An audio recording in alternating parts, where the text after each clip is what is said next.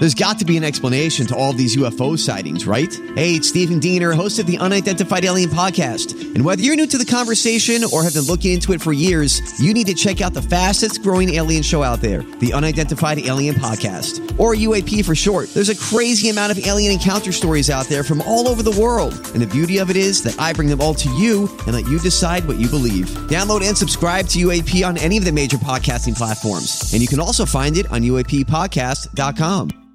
Hi, everybody. This is Adriana Trigiani. I'm the host of You Are What You Read. I have the privilege of interviewing luminaries of our times about the books that shaped them from childhood until now. We get everybody from Sarah Jessica Parker to Kristin Hannah, Mitch Albom, Susie Essman, Craig Ferguson, Rainn Wilson, Amor Towles, you name it, they come, they share. New episodes of You Are What You Read drop every Tuesday on Apple, Spotify, or any major streaming platform wherever you listen to your podcasts.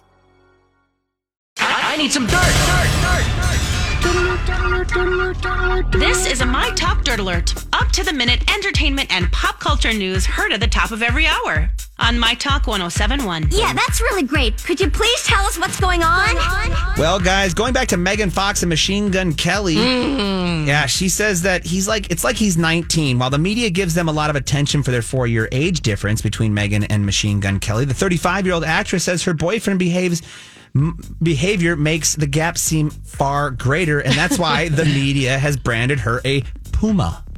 Oh, that's funny. So she's giving herself a Puma name. Yeah, Puma, all right. they're only thirty-one. She, uh, he's thirty-one. She's thirty-five, and uh, I guess that he acts like he's nineteen all the time. So that makes it feel like it's quite a bit of difference in the age gap there. But uh, There's no age gap. There's no age gap. I mean, th- four year, four or five That's years, that's nothing. nothing. That is Now, nothing. Don't write about it. right, Ex- Dumb. exactly. I just found it funny how she called herself a puma. A Puma. I know that's sleek. And he, going into some Taylor Swift news for you here. This one Lori passed on to me, I think, yesterday. The Fairy Tale Mansion featured in Taylor Swift's Blank Space music video, mm-hmm. which has more than 2.8 million views, is mm-hmm. up for auction. And it was originally asked $20 million for the 12 bedroom, 10 bathroom Long Island property. But now the starting bid at auction, guys, is only $7 million. Whoa, what happened? What's going on in that place? Yeah, there is not a lot of love right now. There's 56 complete rooms, spaces for 11 cars, 16 fireplaces. Ah. And uh, yeah, it looks like it'll go. It was built in 1917, and the mansion will be up for auction on July 12th. And, so. to, and to clarify, you mean Taylor Swift, the singer songwriter, not my foster dog. Yes, correct? not your foster dog. Yeah, your foster you. dog is not living in a seven million dollar mansion. Okay, but just, she, just checking. Hey,